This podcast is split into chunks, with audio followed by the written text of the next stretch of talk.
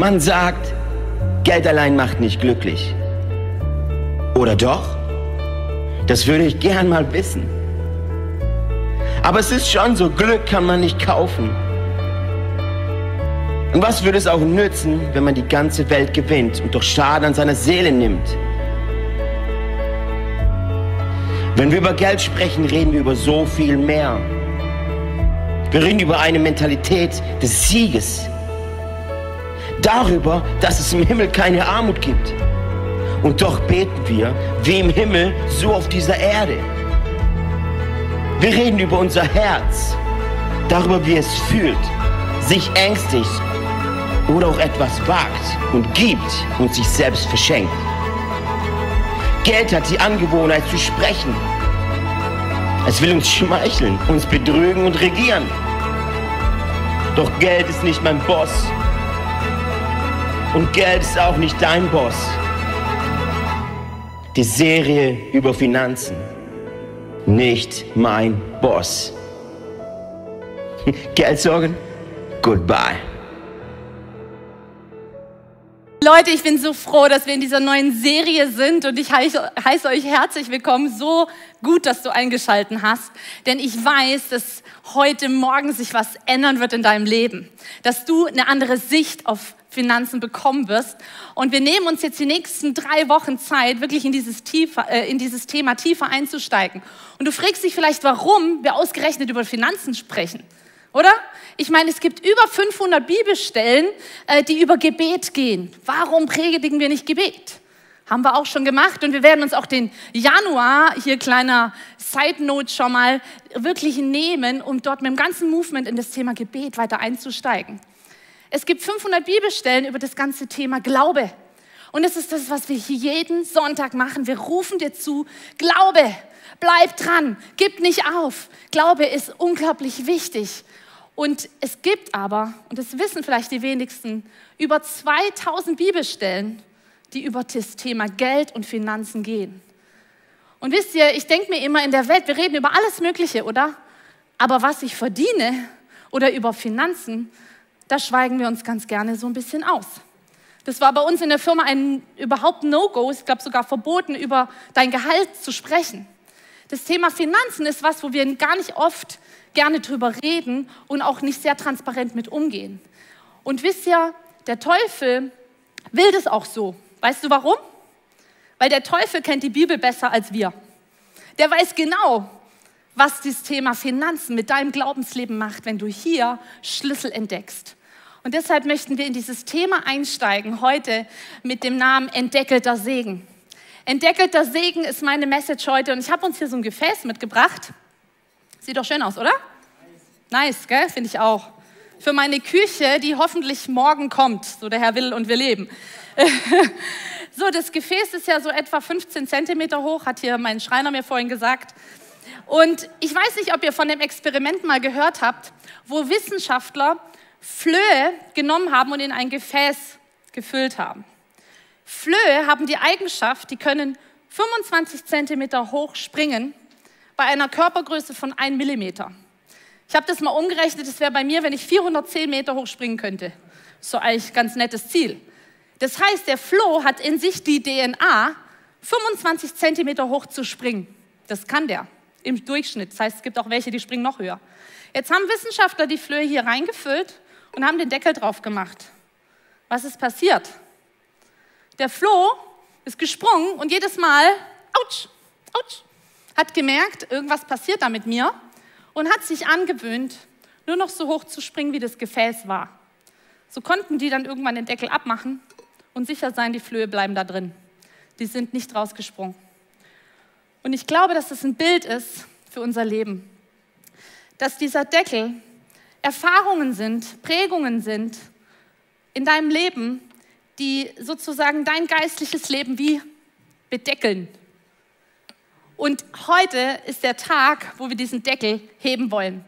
Wo wir sagen, wir wollen einen entdeckelten Segen. Wir wollen den Segen, den Gott in uns reingelegt hat, wirklich entdecken, oder? Wir wollen sehen, was er in unsere DNA reingelegt hat, was uns zusteht als seinen Kindern. Und ähm, darauf wollen wir jetzt eingehen. Seid ihr am Start? Seid ihr ready? Ja. Gut, dann fangen wir heute an bei Adam und Eva. Ich denke, das ist immer ganz gut, wenn man einfach am Anfang anfängt. Wie hat Gott sich das eigentlich alles gedacht? Und ähm, da steigen wir doch gleich mal ein in die erste Bibelstelle. Und zwar steht die in 1. Mose 1, Vers 28. Da steht, und Gott segnete sie und gab ihnen den Auftrag, seid fruchtbar und vermehrt euch, bevölkert die Erde und nehmt sie in Besitz, herrscht über die Fische im Meer, die Vögel in der Luft und über alle Tiere auf der Erde. Was liest du, wenn du diesen Vers liest? Was kommt da bei dir an? Alle, die geheiratet haben, ganz frisch, die lesen, seid fruchtbar und mehrt euch, oder? Wie viele Predigen hast du schon zu dem Thema gehört? Sei fruchtbar und mehre dich. Aber was wir völlig überlesen ist, wie fängt der Vers an? Und Gott segnete sie. Das war ganz am Anfang. Adam und Eva hatten noch nichts getan. Sie waren erschaffen worden, haben sie nicht selber gemacht. Sie atmeten, existierten, lebten und Gott sagte, ich segne euch. Das heißt, ihr Leben begann einfach im Segen. Indem sie lebten, wurden sie gesegnet. Gott hat keine Ansprüche an sie gehabt. Sie hatten keinen Masterabschluss.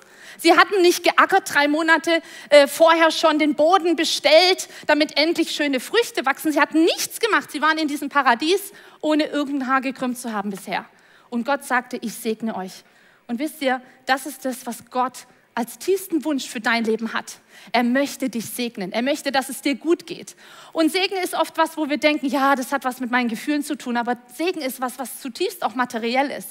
Lies mal 5. Mose 28 durch, wie konkret Gottes Segen in deinem Leben aussehen soll. Ich habe einen Vers mir rausgepickt. Sein Segen wird kommen auf alle Geschäfte, die du anpackst. Das sagt Gott in seinem Wort. Sein Segen wird kommen auf alle Geschäfte, die du anpackst. Das heißt, Segen ist was sehr Materielles. Segen ist was sehr Praktisches. Es beinhaltet deine Gesundheit, deine Ehe, deine Familie, natürlich auch deine Gefühlswelt, deine Seele, aber eben auch deine Finanzen. Gottes Segen ist auf dir, wenn du das möchtest. Er hat alles dafür getan, dass du gesegnet bist. Das möchte ich euch erstmal hier am Anfang so sagen. Und dein Erfolg hängt nicht davon ab, wie viel du dafür tust, sondern Segen ist was, was dir geschenkt wird. Segen ist eine übernatürliche Kraft, die für dich arbeitet. Eine von Gott geschenkte Kraft, eine übernatürliche Kraft, die für dich arbeitet. Das ist Segen. Schauen wir uns mal weiter an, wie es weiterging bei Adam und Eva. 1. Mose 3, Vers 17. Ich lese das hier. Und zu Adam sprach er, weil du auf deine Frau gehört, Klammer auf, ist immer nicht immer, also ist nicht immer gut, auf die Frau zu hören. Klammer zu. Ähm, und von der verbotenen Frucht gegessen hast, soll der Ackerboden deinetwegen verflucht sein. Dein ganzes Leben lang wirst du dich abmühen, um dich davon zu ernähren. Dornen und Disteln werden auf ihm wachsen, doch du musst dich vom Gewächs des Feldes ernähren. Crazy. Was verflucht Gott hier? Verflucht er Adam? Nein, er konnte Adam nicht verfluchen, weil er hatte Adam gesegnet. Gott wird nie was verfluchen, was er gesegnet hat. Das heißt, du bist nicht verflucht, sondern was verflucht hier Gott? Den Ackerboden. Er verflucht das Feld. Dornen und Disteln werden dort wachsen. Es wird hart sein für dich, da zu arbeiten. Das ist das, was hier gesagt wird. Nicht Adam wurde verflucht, sondern der Boden. Und das ist genau das, was wir manchmal erleben in unserem Leben. Wir ackern, wir tun, wir strengen uns an und trotzdem reichen die Finanzen nie. Schon mal erlebt? Du tust und machst und wo sitzt vor dich hin, hast fünf Jobs und trotzdem ist es immer am Ende des Monats knapp. Das ist was, wenn du unter Fluch lebst. Weil Fluch ist eine übernatürliche Kraft, die gegen dich arbeitet. Eine übernatürliche Kraft, die gegen dich arbeitet. Du bist vielleicht stolz auf das, was du tust. Du bist stolz auf deine Leistung und du versuchst es aus eigener Kraft. Und jetzt gehen wir ins Neue Testament. Jetzt habe ich die gute Nachricht für dich. Denn in Galater 3, Vers 13 steht, von diesem Fluch des Gesetzes hat Christus uns freigekauft, indem er an unserer Stelle den Fluch auf sich nahm, denn es steht geschrieben, wer am Kreuz hängt, ist verflucht. Jesus wurde für dich zum Fluch. Wer am Kreuz hängt, ist verflucht. Das heißt, Jesus hat an diesem Kreuz Fluch entsorgt. Ein für alle Mal bist du nicht mehr unter seinem Fluch. Wenn du Jesus in deinem Leben angenommen hast, wenn du Jesus in deinem Leben als Herr ansiehst, dann stehst du nicht mehr unter Fluch, sondern du kannst es im Glauben annehmen, dass Jesus dich gesegnet hat, dass er für dich zum Fluch wurde. Aber das Krasse ist hier, der springende Punkt ist, dass wir es im Glauben annehmen müssen. Du musst im Glauben annehmen, dass Jesus genug ist. Dass Jesus den Preis bezahlt hat, ein für alle Mal, und es dir zusteht, unter Segen zu gehen.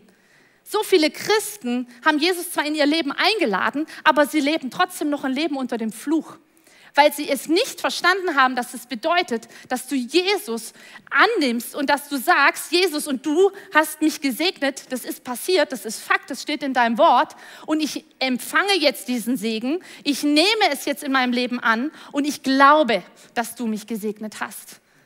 Und das ist der Unterschied. Ich werde euch gleich noch ein paar konkrete ähm, Hilfestellungen mit an die Hand geben. Was ich hier krass finde, hier steht ja, Dorn und Disteln werden auf ihm wachsen, doch du musst dich vom Gewächs des Feldes ernähren. Und wisst ihr, aus was wurde die Dornenkrone geformt? Aus was wurde die Dornenkrone geformt? Aus Disteln und Dornen. Jesus trug die Dornenkrone, dieses Bemühen aus eigener Kraft, dieses Dorn und Disteln des Feldes hat Jesus getragen damit du das nicht mehr machen musst, damit du nicht mehr unter Flug stehst. Und das ist so wichtig, das zu begreifen. Gott wird dich segnen, weil du glaubst, dass Jesus seinen Segen dir geschenkt hat und du ihn verdienst. Glaubst du das, dass du seinen Segen verdienst? Das ist manchmal tricky, oder? Dass du es glaubst, dass du den Segen verdient hast. Und durch Jesus hast du eben diese übernatürliche Kraft, die für dich arbeitet die ununterbrochen für dich arbeitet. Das heißt, Sorgen de für deine Zukunft sind nicht mehr dein Boss. Angst vor der Zukunft ist nicht mehr dein Boss. Mangeldenken, ich habe nicht genug, ist nicht mehr dein Boss. Das sind diese Sachen, diese Deckel, die wir noch haben oft. Aber es ist nicht mehr dein Boss. Und wir wollen uns jetzt mal an einer Geschichte anschauen, wie wir diesen entdeckelten Segen in unserem Leben freisetzen können. Wir gehen dazu nach 2. Könige 4. Ich lese ab Vers 1 bis 6. Eine Witwe, deren Mann zum Propheten, äh, zur Prophetengemeinschaft um Elisa gehört hatte, bat den Propheten dringend um Hilfe. Mein Mann ist gestorben, sagten sie. Du weißt, dass er dem Herrn treu gedient hat. Nun ist der Gläubiger da gewesen, dem mein Mann noch Geld schuldet. Er will mir meine, best, ach, meine beiden Jungen wegnehmen und zu seinen Sklaven machen. Was kann ich für dich tun? fragte Elisa. Sag mir doch, was hast du noch im Haus? Nichts mehr, antwortete sie. Nur noch einen kleinen Krug mit Olivenöl. Da sagte Elisa, geh in der ganzen Nachbarschaft herum und leide Gefäße aus. Leere Gefäße, alles, was du bekommen kannst. Dann geh ins Haus, schließ hinter dir die Tür und auch hinter deinen Kindern und gieße das Öl in die Gefäße. Immer wenn ein Gefäß voll ist, stellst du es beiseite. Die Frau ging in ihr Haus und schloss hinter sich und ihren Jungen die Tür ab. Die beiden reichten ihr die Gefäße hin und sie füllte das Öl ein. Schließlich waren alle Gefäße voll. Reich mir noch eins, sagte sie zu dem einen Jungen. Aber der antwortete, es ist keins mehr da. Da hörte das Öl auf zu fließen.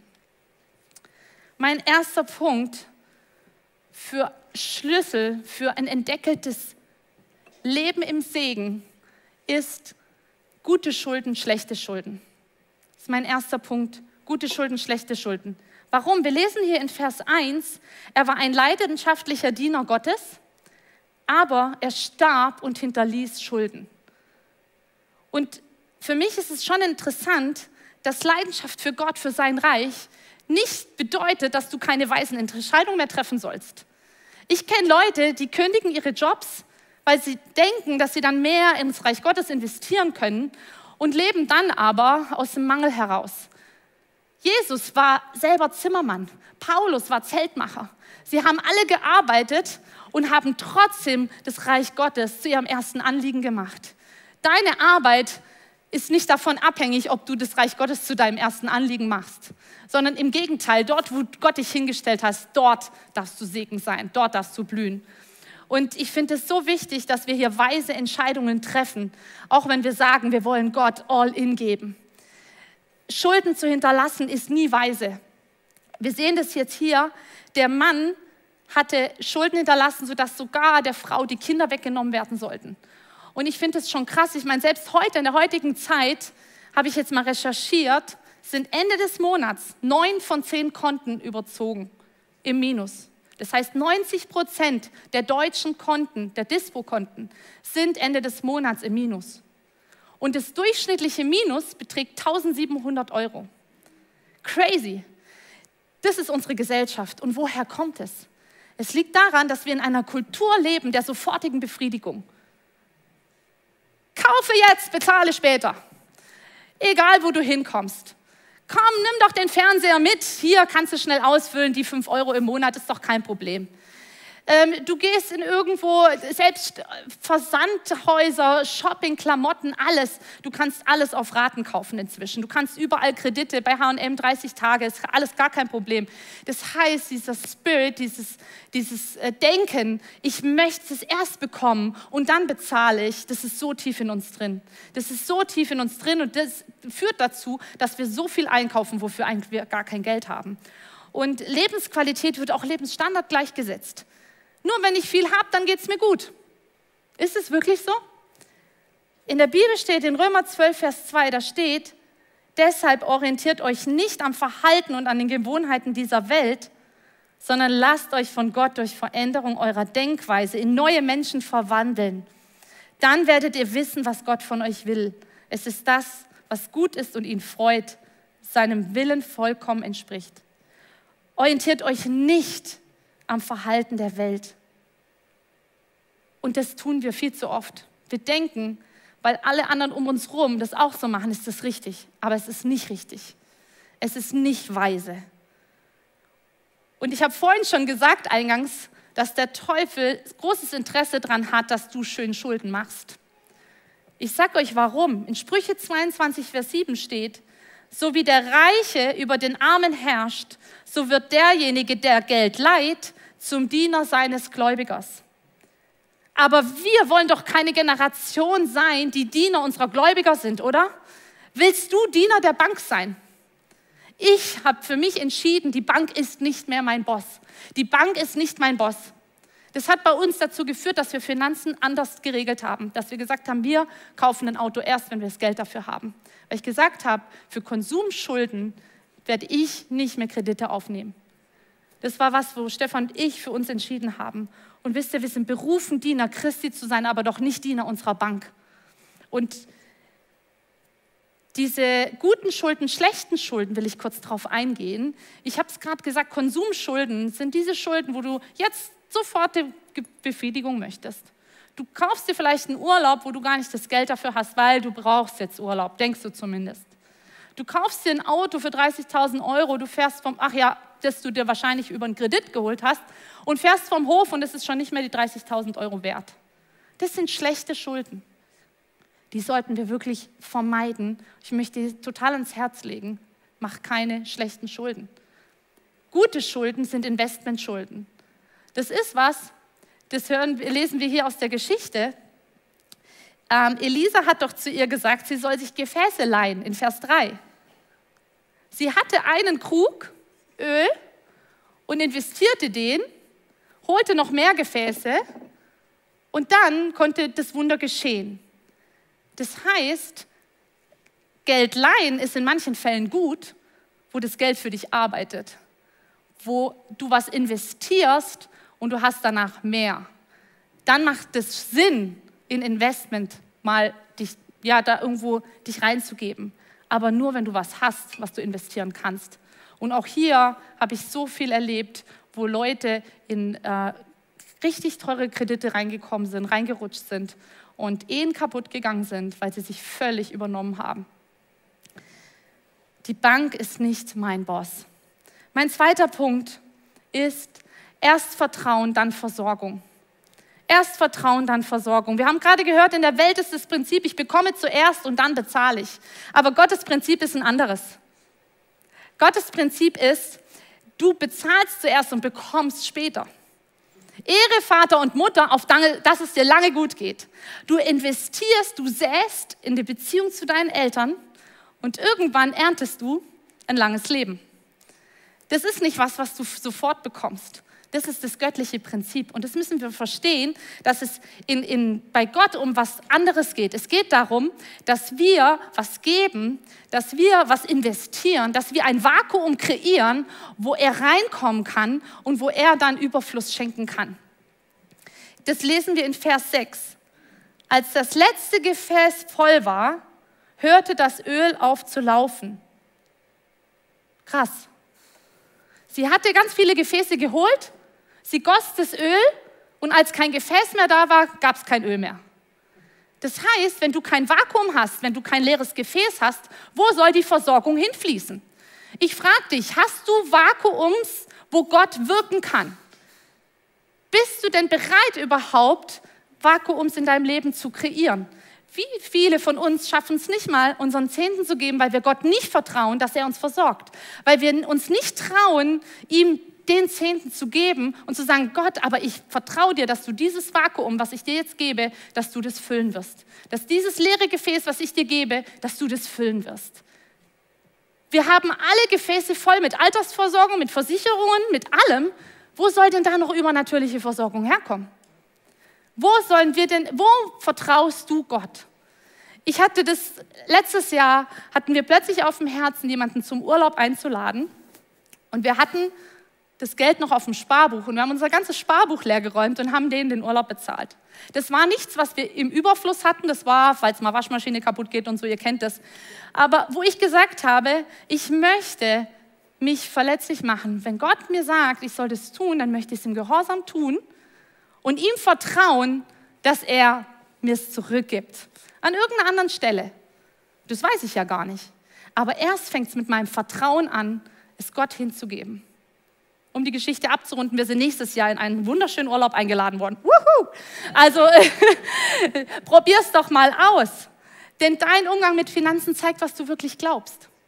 Vertraust du Gott, dass er dich versorgt? Vertraust du ihm, dass er dein Versorger ist? Du kannst nicht mehr geben als Gott. Du kannst nicht mehr geben als Gott, weil Gott hat alle Reichtümer dieser Welt. Aber wenn wir nicht anfangen, im Vertrauen Dinge zu tun, wenn wir nicht anfangen, ihm zu vertrauen, dann wird diese übernatürliche Versorgung, werden wir das nicht erleben. Dann wunderst du dich vielleicht, warum erlebe ich so selten, dass Gott mich übernatürlich versorgt. Da frage ich dich, wo ist dein Vakuum? Wo ist das leere Gefäß, das Gott füllen kann? Und vielleicht ist es für dich heute so ein Schritt zu sagen, ja, ich versuche mal, meinen Zehnten zu geben. Ich will dieses Vakuum einfach mal auftun. Oder ich möchte Dinge im Gehorsam tun, die Gott mir sagt und ihn mal testen. Es steht sogar in seinem Wort, testet mich, probiert's aus. Aber es geht einfach nur darum, ihm zu vertrauen und dann kommt die Versorgung. Der dritte Punkt, übernatürlich ist natürlich. Und das ist eigentlich mein Lieblingspunkt, denn wir leben in einer Welt, wo wir so krass vom Natürlichen geprägt sind. Alles, was du siehst, ist für dich das, was real ist. Aber wenn du im Nebel Auto fährst, ist die Sonne da oder nicht? Sie ist da, das wissen wir alle. Das heißt, wenn du etwas mit natürlichen Augen nicht siehst, heißt es nicht, dass es nicht da ist. Wenn du mit natürlichen Augen gerade keine Versorgung in deinem Leben siehst, heißt es nicht, dass die Versorgung nicht schon lange da ist, sondern die gesamte materielle Versorgung, die du brauchst, die hat Gott bereits gegeben. Die hat Gott bereits geschenkt. Die ist da. Wir haben im Psalm 23 einen Vers, der heißt, ich habe alles, was ich brauche. Ich habe alles, was ich brauche. Glaubst du das, dass du alles hast, was du brauchst? Das steht im Psalm 23, den haben wir in der Schule gelernt. Ich habe alles, was ich brauche. Ja, aber lebe ich denn danach? Gottes Möglichkeiten, dich zu versorgen, sind doch so viel größer, sind doch so viel mächtiger. Er ist unbegrenzt. Das Einzige, was ihn begrenzt, ist unser Unglaube, ist unsere Prägung. Ja, bei meinen Eltern hat es auch nicht funktioniert. Ach, ich habe es doch schon probiert und es hat nicht geklappt. Deine Begrenzung ist dein Unglaube, dass du es ihm nicht zutraust, dass, ihm, dass du ihm nicht vertraust. Das ist die einzige Begrenzung, die wir haben. Denn in Gott gibt es keine Begrenzung. Ähm, wir glauben, dass Gott von den Toten auferstanden wurde, oder? Ist es, dass Jesus von den Toten auferstanden ist, ist es natürlich oder übernatürlich? Äh, ha? Ja, ist doch so, oder? Wir glauben, ähm, dass die Welt, die Schöpfung durch ein Wort erschaffen wurde. Er sprach und es geschah. Ist es jetzt natürlich oder übernatürlich? Dafür haben wir Glaube. Dass er ein Wort spricht und es ist eine Welt da, dafür hast du Glaube. Aber dass er ein Wort spricht und es sind Finanzen, da hast du keinen Glaube für. Ich verstehe dich nicht und mich auch nicht. Ja, ich habe von Stories gehört, die schneiden den Braten, weil die nichts hatten, und der Braten vermehrt sich einfach, der wird nicht kleiner. Es ist real. Heidi Baker schreibt in ihrem Buch, die hatten nichts, nur leere Gefäße. Die schöpfen Nudeln, die schöpfen Nudeln und die schöpfen immer noch weiter Nudeln. Ja, was ist das? Ist es natürlich oder übernatürlich? Jetzt frage ich dich. Warum erleben wir davon so wenig in unserer westlichen Welt? Weil wir es eigentlich nicht brauchen. Ich sag's mal ganz krass, weil wir keine leeren Gefäße haben, weil wir es nicht glauben, weil wir ihm nicht vertrauen, weil wir dieses nur unser natürliches, sichtbares Denken haben. Und das Krasse steht in Matthäus 6, Vers 33. Hört auf, euch Sorgen zu machen um euer Essen und Trinken oder um eure Kleidung. Warum wollt ihr leben wie die Menschen, die Gott nicht kennen und diese Dinge so wichtig nehmen? Euer himmlischer Vater kennt eure Bedürfnisse. Das heißt, wenn du dir Sorgen machst, dann lebst du wie die Menschen, die Gott nicht kennen. Was heißt es? Die glauben ja nicht, dass es Gott gibt. Das heißt, wenn du dir Sorgen machst, dann lebst du, als, als ob es Gott nicht gäbe. Sorge ist der Boss dieser Welt, aber Sorge ist nicht mehr dein Boss. Sorge ist nicht mehr dein Boss. Wir müssen lernen, uns diese Bibelstellen vor Augen zu malen. Dieser, dieser Bibeltext stand bei uns jetzt ein halbes Jahr auf der Toilette und ich habe den jeden Tag gelesen, bis ich ihn angefangen habe zu glauben. Und vielleicht bist du von Sorge getrieben und du glaubst Gott nicht, dann bitte ich dich, nimm diese Verse, schreib sie dir auf und lese sie immer wieder, immer wieder, bis du merkst, dein Denken verändert sich, bis du merkst, dass Sorge nicht mehr dein Boss ist, sondern dass du glaubst, dass Gott dich auch übernatürlich versorgen kann. Mein letzter Punkt, dein Part, Gottes Part. In Vers 2 steht es, in der Geschichte, was kann ich für dich tun? fragte Elisa. Sag mir doch, was hast du noch im Haus?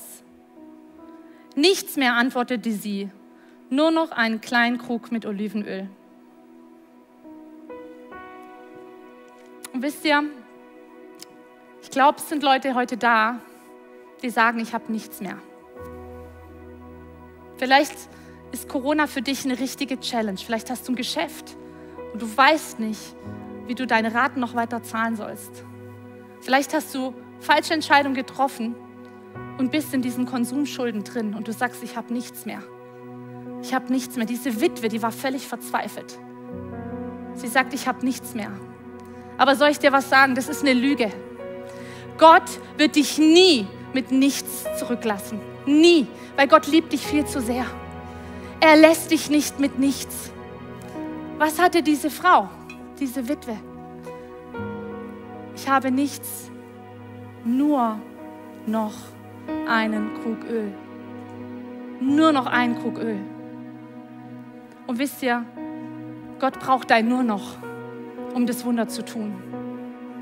Gott braucht dein nur noch, um übernatürliche Versorgung fließen zu lassen.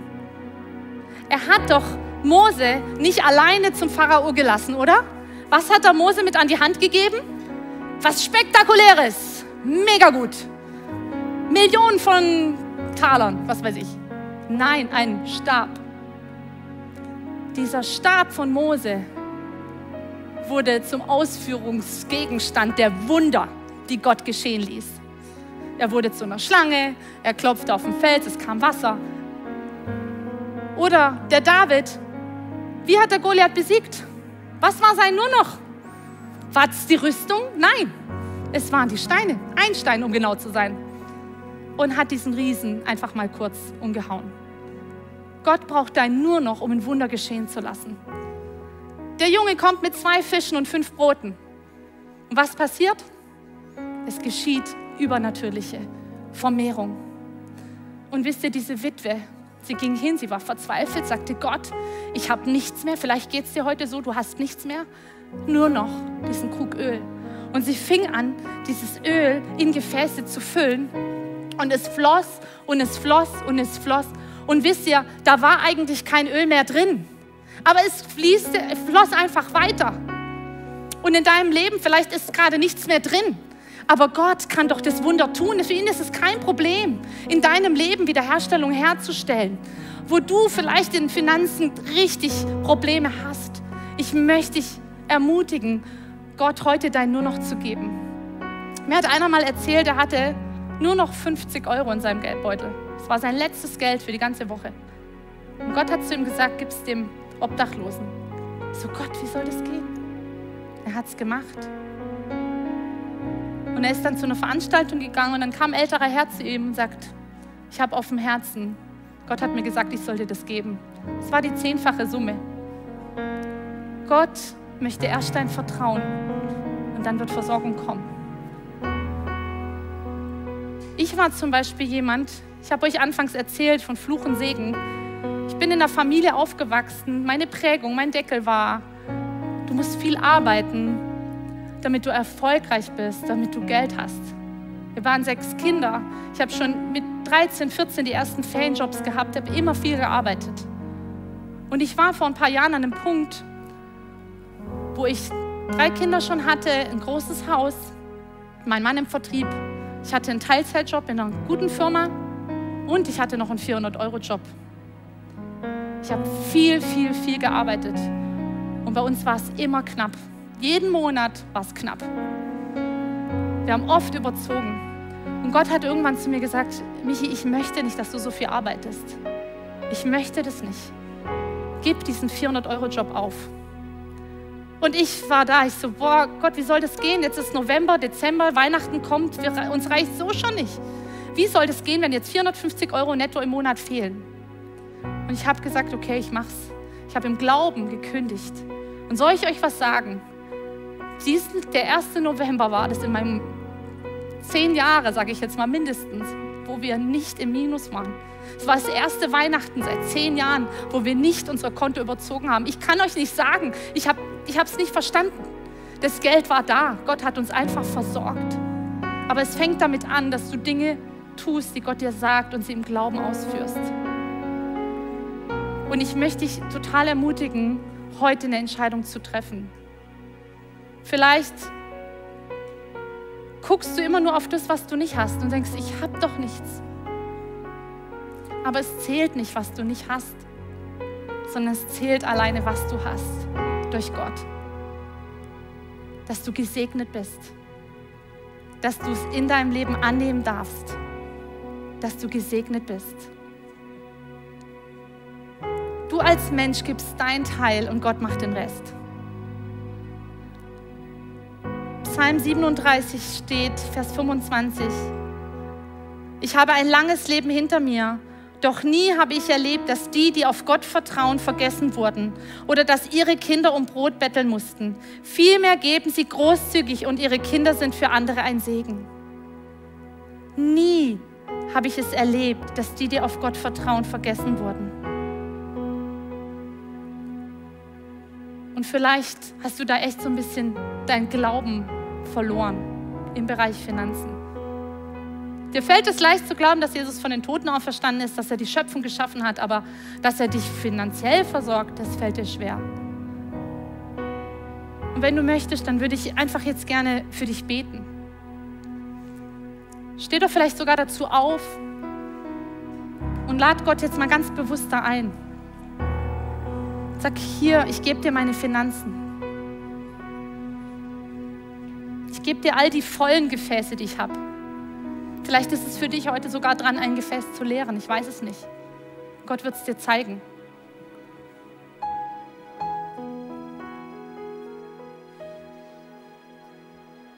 Aber Gott möchte dich übernatürlich versorgen.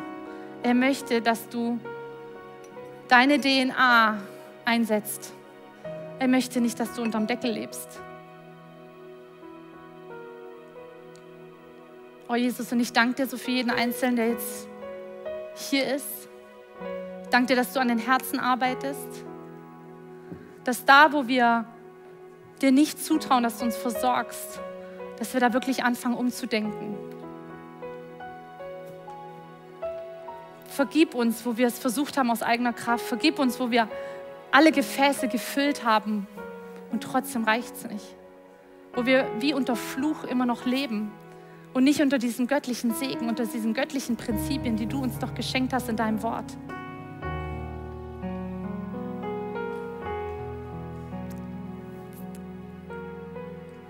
Wisst ihr, es ist so wichtig, dass wir loslassen. Dass wir loslassen unsere Sorgen, unsere Ängste. Sonst lebst du genau wie die in der Welt. Du machst es nicht anders. Ist Sorge noch dein Boss? Oder ist Jesus dein Boss und seine Versorgung?